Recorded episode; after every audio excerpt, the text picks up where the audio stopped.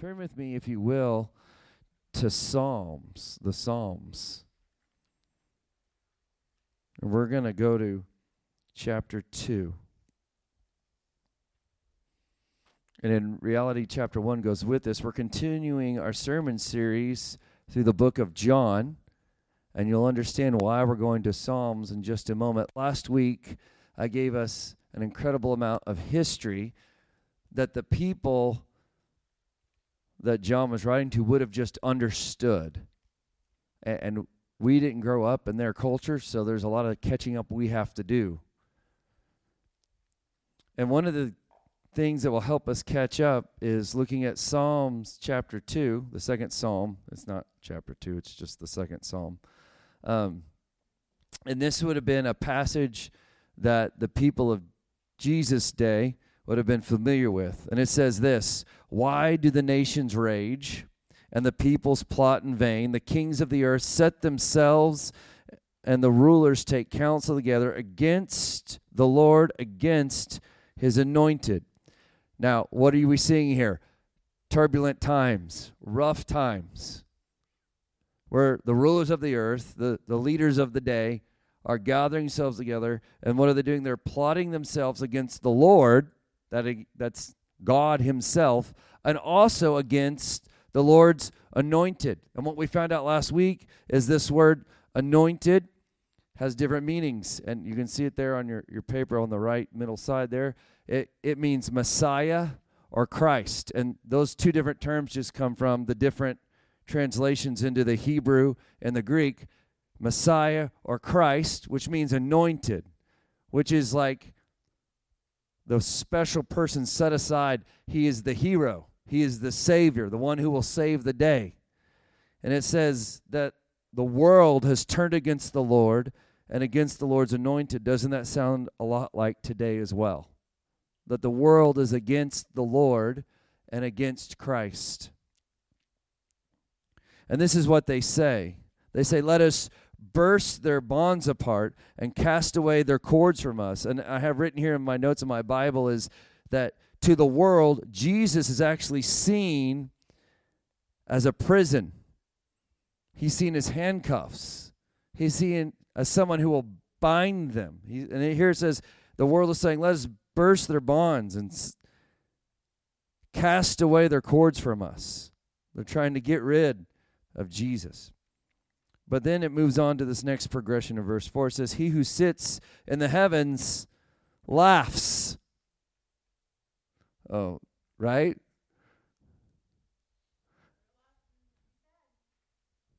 Exactly. I, imagine. Imagine a five year old trying to go up against Mike Tyson. He would laugh. And this is what he who sits in the heavens says. He, he laughs. It says, The Lord holds them in derision. Then he will speak to them in his wrath and terrify them in his fury, saying, As for me, I have set my king on Zion, my holy hill. If you remember last week, Zion is the hill where Jerusalem sits, it's the capital of Israel, but that's physically. Metaphorically, it is it is the place where God's people dwell. Metaphorically, it's the, the place where the Messiah comes and resides. Like what God is saying is, there's all these places on earth, but I pick Zion. I picked the, the this is the capital of the world and it's God's chosen city. He's saying, My throne is the throne that will rule. And then it, I think it's interesting because he says, I have set my king on Zion there's all these leaders and kings and rulers out there in the world and and sometimes even today we get caught up in politics a little too much. And the lord is saying you know but i have my king and this king as we know is jesus. This he is the messiah he's the christ he's the anointed one and he is the king. Not a king but the king. Verse 7 i will tell the decree the lord said to me you are my son Today I have begotten you. Does that sound familiar? The God so loved the world that he gave his one and only Son, his begotten Son. Ask of me, and I will make the nations your heritage, the ends of the earth your possessions. You shall break them with a rod of iron and dash them in pieces like a potter's vessel. He, he's saying, My son, all these problems going on, they're nothing to him.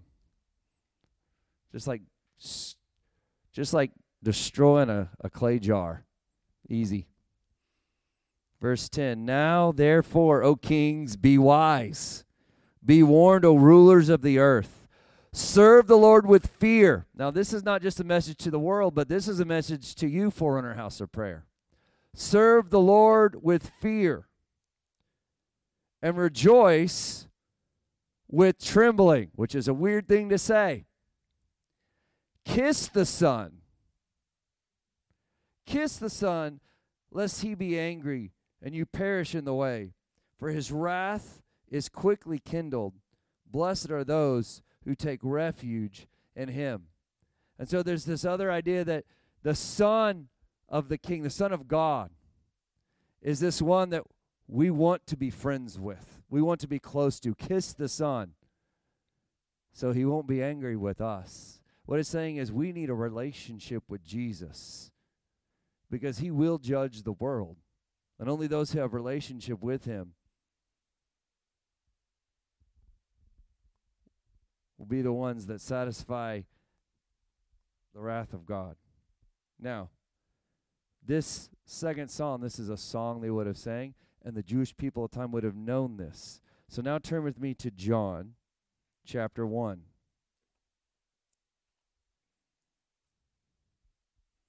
You have a little background knowledge here.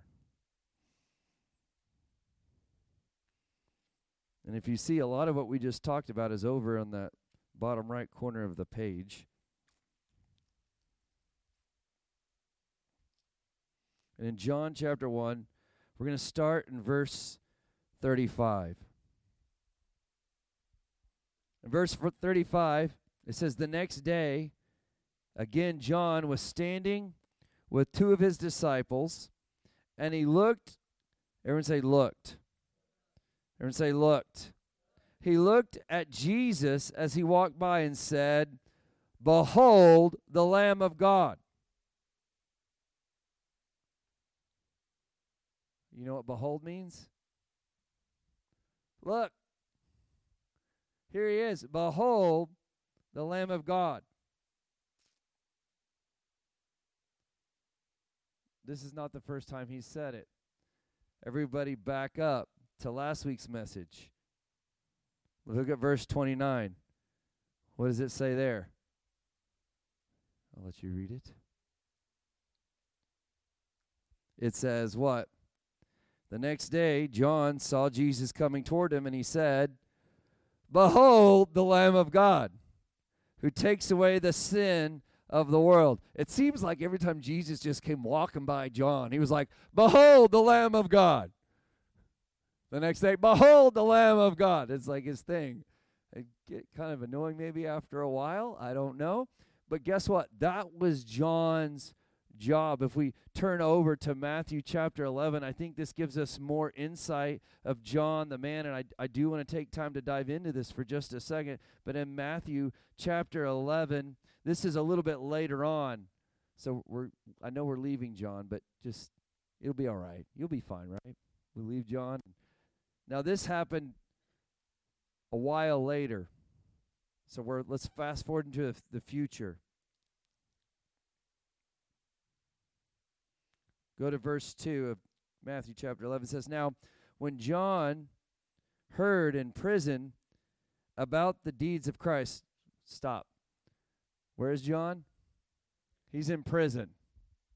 Because sometimes when you serve Jesus, bad things happen to you.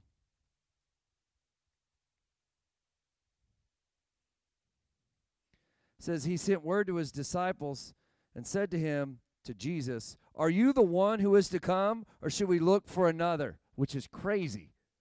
Because it was John who kept saying, "Look, he's the one." And now he's in prison and he's starting to have doubts.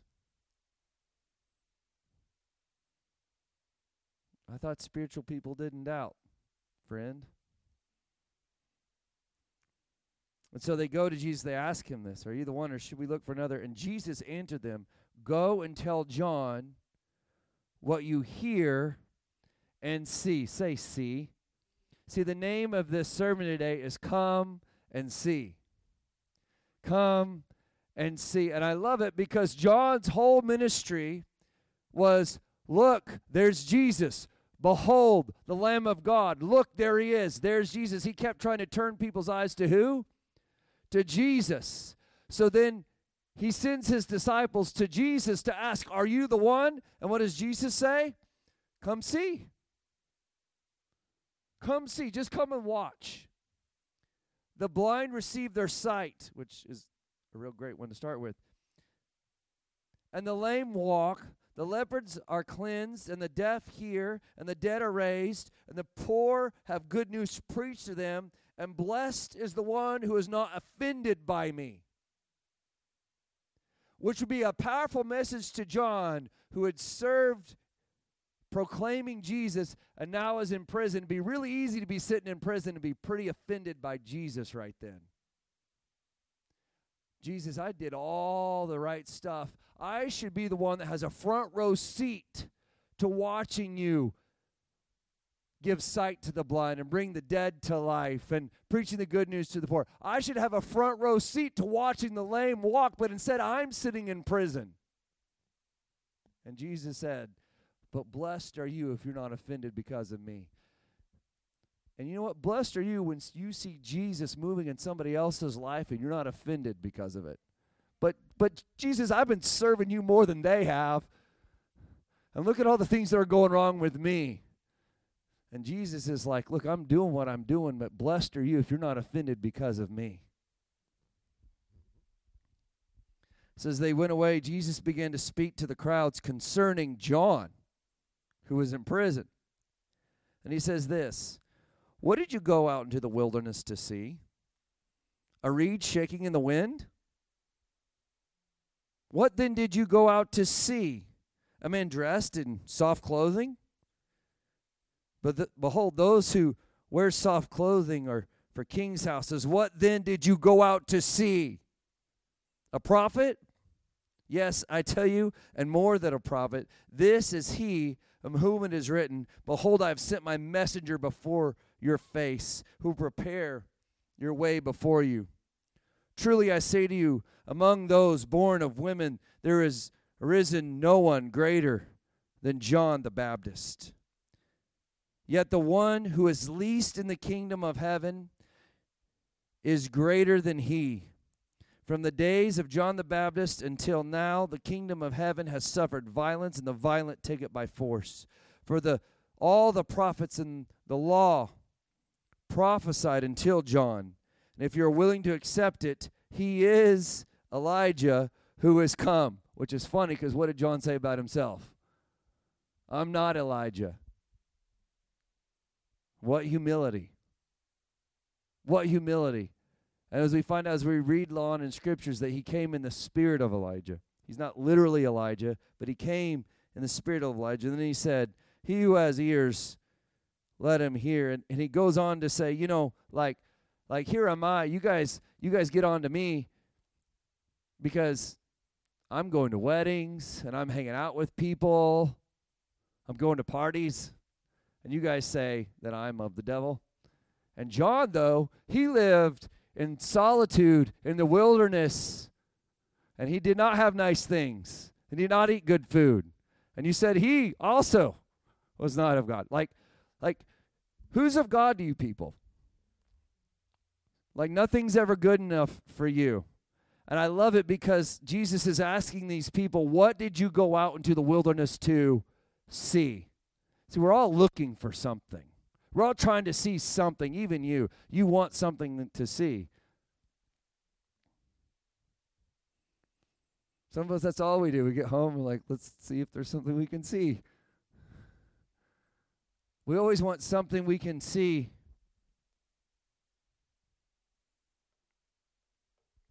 John's whole message was Behold, the Lamb of God. And, and this, this title, as we talked about last week, and I want to cover one other aspect of it today. In their culture, they celebrated the Passover lamb. There was this time when the children of Israel were slaves in Egypt. Some of you know this story. And God was going to send the angel of death to come and kill the firstborn of every household, which this story always terrified me because I was the firstborn of my household. He was going to come and kill the firstborn of every household, except there was an instruction that God gave. He said, If you'll take a lamb and you'll kill it, and you'll paint the blood of the lamb on the doorpost, then when the angel of death comes, he will pass over that house. And this is what all the children of Israel did. They painted the blood of this lamb. Now, what had this lamb ever done to deserve to be killed and have his blood painted on that house? Nothing. And yet, when the angel of death came, he saw that blood and said, You know what? There's already been a price paid here. A lamb has already died, an innocent lamb. So he moved on to the next house. And what happened was all the children of Israel had painted their the blood of the lamb on their doorposts, but the Egyptians had not. And so the Egyptians suffered great loss. And so when Jesus and, and I, I drew a picture there on there, and that's way too much blood for this picture. It wasn't that much, but there it is. Um, but when Jesus comes on the scene, do you guys realize that he's our Passover lamb? Do you guys realize that sin causes, like, we deserve to die? Like, we've got to feel the weight of this sometimes. Like, our sin, we deserve to die. And Jesus, his blood, he is that Passover lamb. So our sins are passed over. Jesus is the Passover lamb. So here's John the Baptist. So when he says, Behold the Lamb of God, this is very different than all the other titles we're going to see here in the first part of John. Look at the bottom right of that paper, if you will. There's what titles are there? The ones we were talked about Messiah and Christ. Well, that's a hero. The Son of Man. Well, this is the person who defeats the enemy. The King of Israel, the Son of God. These are great titles. and to a group of people who are being persecuted by the Romans, this Roman army that's come in and taken over their land. That's what I want. I want a Messiah. I want the Son of Man to come. I want the King of Israel to come. And I want him to kick some Romans' butts. But John, his description of Jesus is very different. Behold, the Lamb of God is a very different kind of title. That's why I have them on opposite sides of the page here. You actually might have to take notes on the note page I gave you. I'm not sure. Uh, his title is very different. He's saying here's a guy that's going to die. He's destined to die. verse 37, it says, The two disciples heard him say this, and they followed Jesus. So Jesus turned and saw them following and said, What are you seeking? Y'all, this is the first recorded words we have of Jesus speaking in John. And the first question he asks them is, What are you seeking? It's not of him teaching. It's not of him telling them to do anything. It's him asking a question. And the question he is asking them is the same question he's asking you this morning What are you seeking?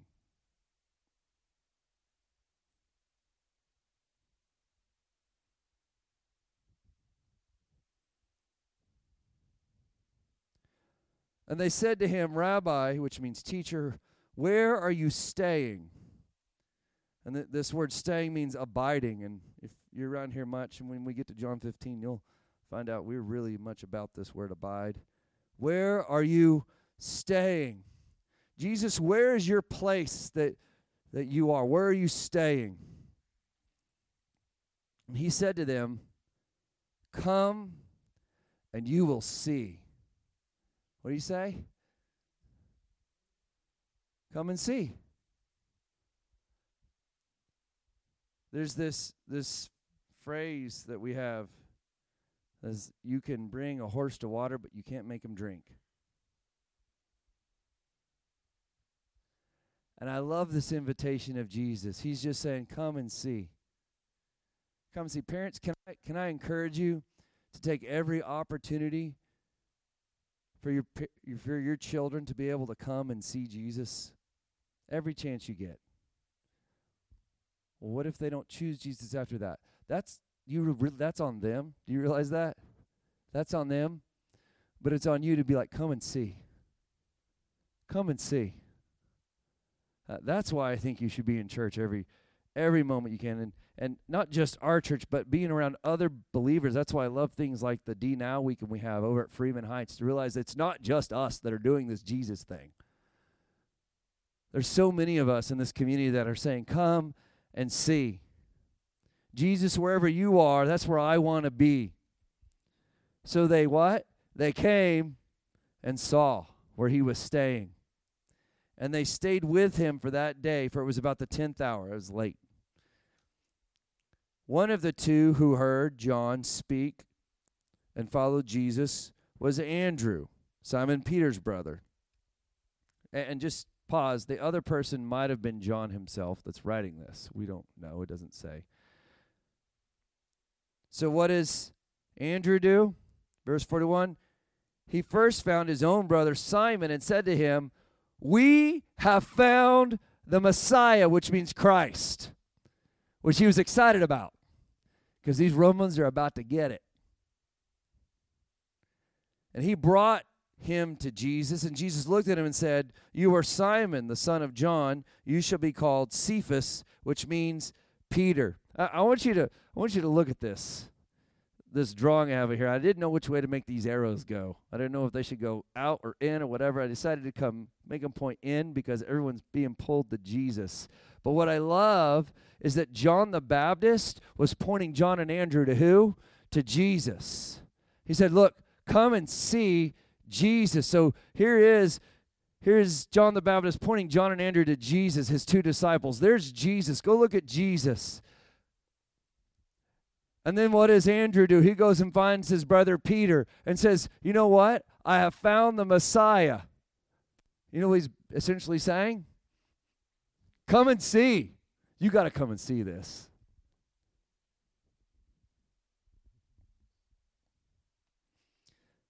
The next day, Jesus decided to go to Galilee. And he found Philip and said to him, Follow me. It's really simple. Follow me.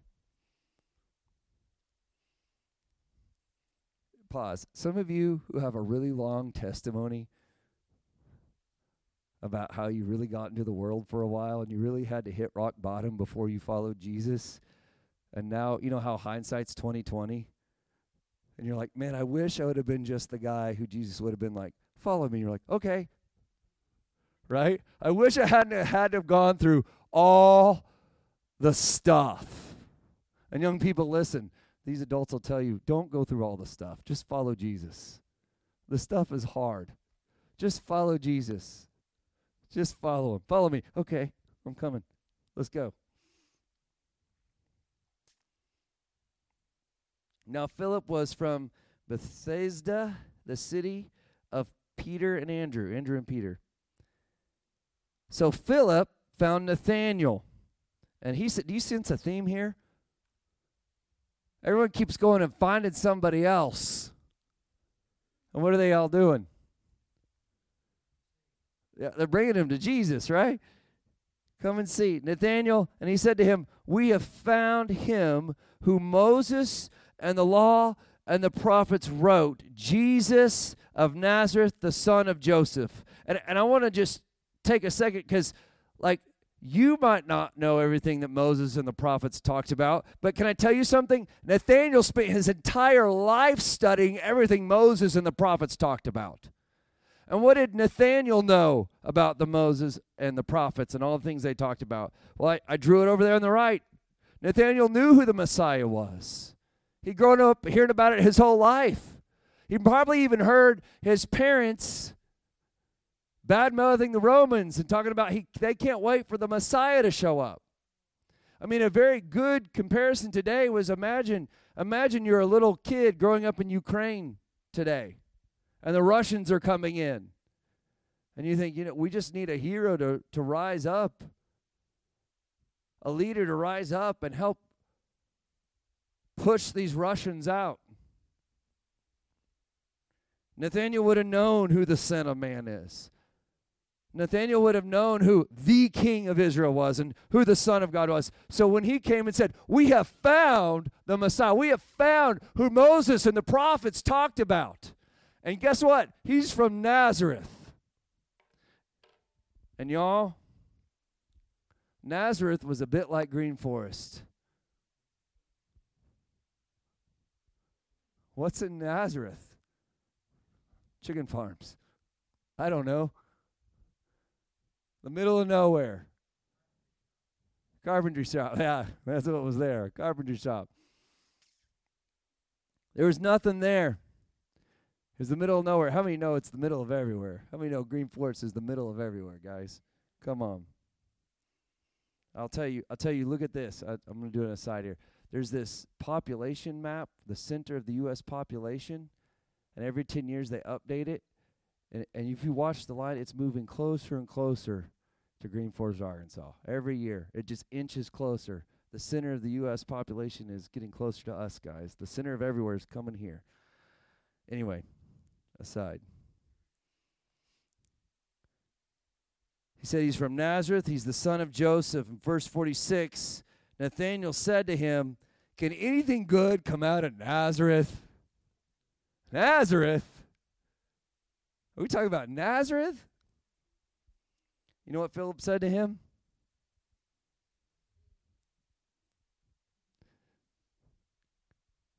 Come and see.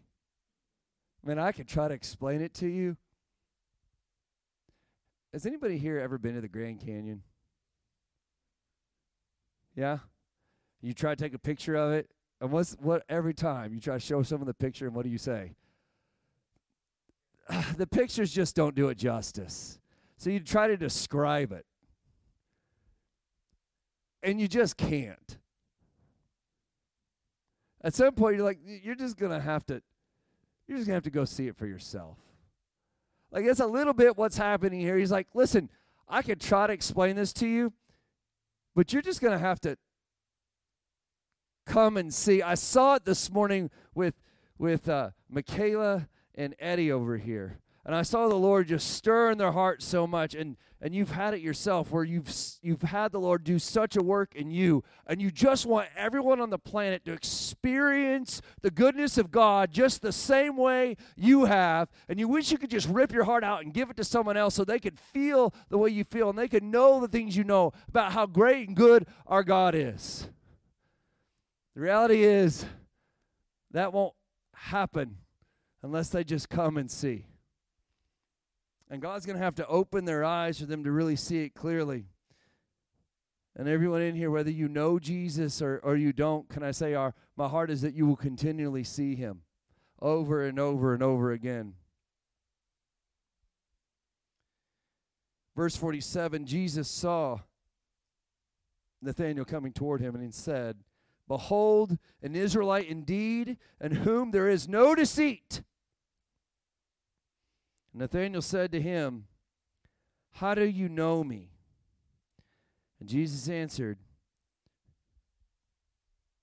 Before Philip called you when you were under the fig tree, I saw you.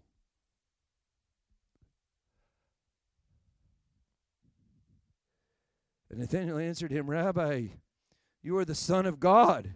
You're the King of Israel. This is insane. What? What? I, we don't know what was happening under that tree, but whatever it was, Jesus said, I saw you, and it so shifted his heart, Nathanael's heart in just a moment, just with one, I saw you. See, it's not just come and see him. You have to realize, ladies and gentlemen, this morning is that he sees you. He sees you. Like he knows the number of hairs that are on your head, the scripture tells us. Like he knows you better than you know yourself. Like you'll lie to yourself, but he knows who you really are. He sees you. He sees your heart. He sees your heart when you come to Him in humility. Like, Jesus, all I have left is you. I've tried to do it on my own, and I, I need you, and I have to believe that that's where Nathaniel was in that moment where under that tree somehow maybe he was broken and he was crying out to God and saying, God, I, I need you. I need to see you. And here's Jesus, and he's saying, No, you came to see me, but can I tell you something? I I see you. I know you.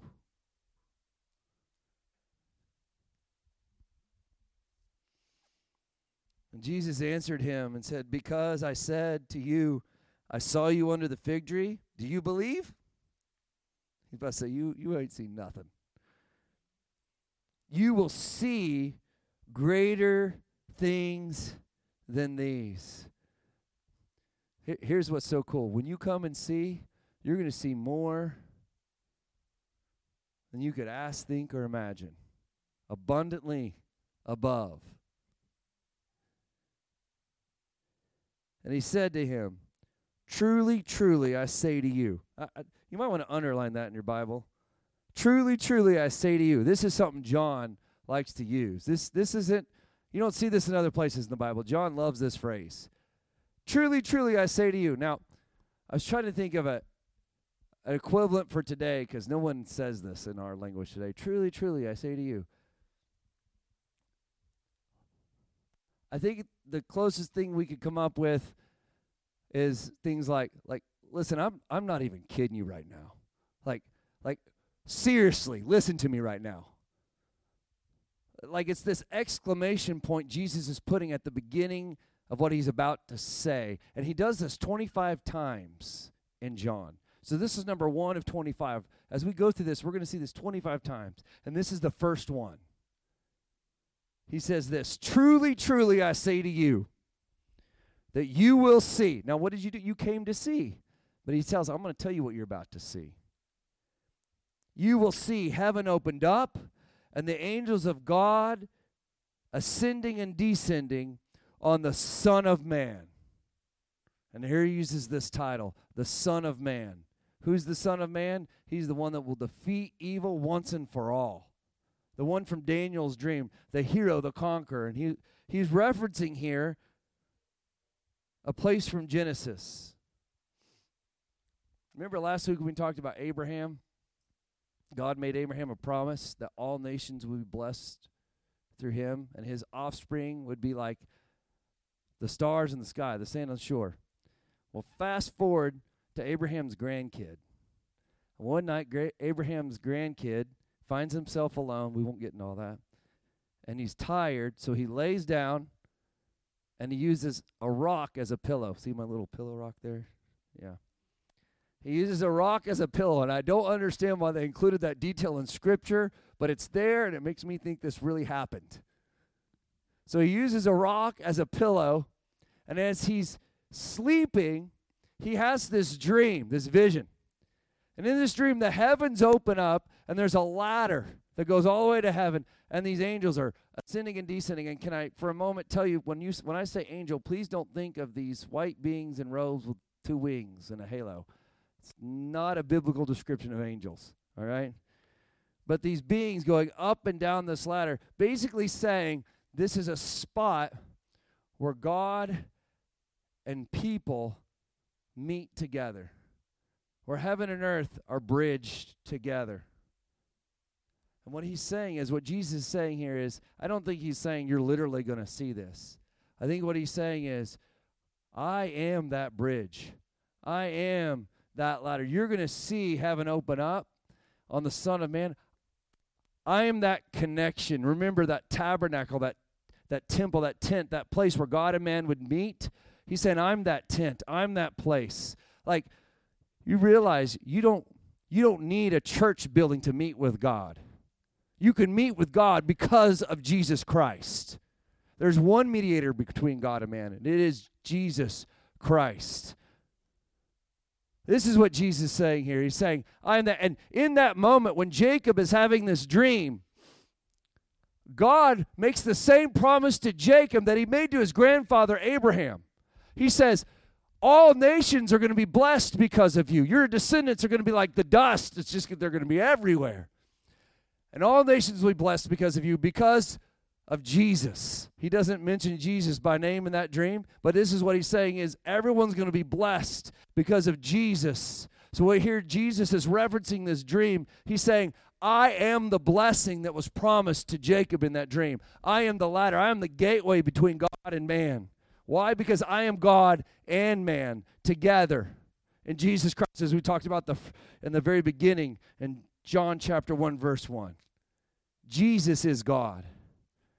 And what is so great this morning is that we have a, a wonderful Father that when we turn our eyes on Him, when we come and see Him, He does more than we can ex- ever expect, ever more than we can ask, think, or imagine. Like Jesus completely blows our minds.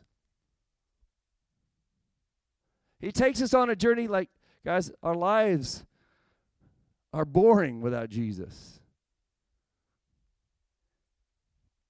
Truly, truly, I say to you this morning come and see Jesus. And so, uh, I guess, Robert, you can join us, if you will.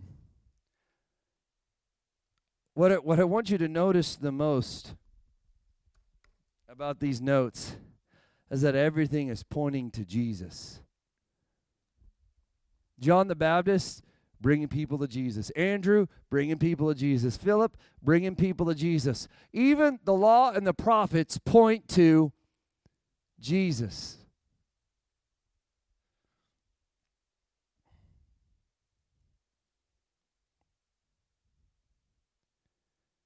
And our faith is built when we put our eyes on Jesus. Can I tell you something? It's really easy to put our eyes on all the things that are going on around us and all the problems. Like we read in Psalms chapter 1, it's really easy to put our eyes on the world that's plotting against the Lord, right? That all the crazy stuff going on. It's really easy for us to put our eyes on our sickness, on our financial woes. And Jesus saying, Look at me. Look at me. Come and see. Come and see.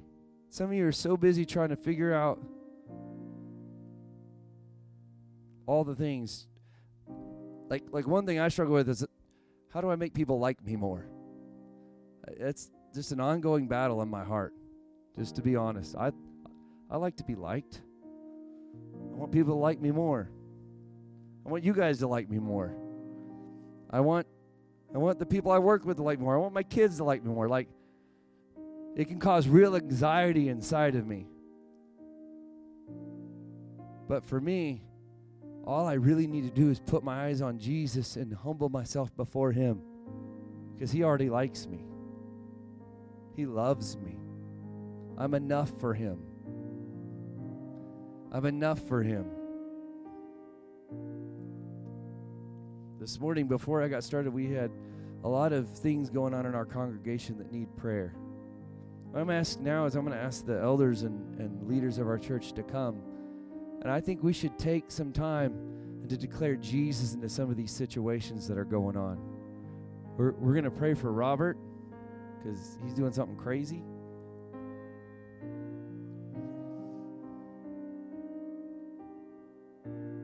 And if there's other needs that I didn't mention earlier, but but you know, would or, or even just can I tell you something? Even if it's just a friend, even a friend who has a need or or anything, would you just come and stand in for them and let us de- agree in prayer that Jesus will interact. This is Jesus that raises the dead. Like Eddie was telling that story about Lazarus, and I was like, my brain went, that really happened. Like, can you imagine walking up on a funeral and just raising the dead? That's insane. Yet that's the God we serve. He's a miracle working God. We have to believe in that. We have to put our eyes on that. What, a, what is my altar call? altar call is come and see. If you're sick, come and see what Jesus will do. If you have a need, if your heart is broken, come and see what Jesus will do. If you need, need Him to meet a need, meet a need in your life, come and see what He will do. If you don't know Him, if you don't know Jesus this morning, come and see. Stand with me. Father God, we come before you right now in the name of Jesus, the name above every other name. Jesus, we trust you. We trust that you will do what you need to do.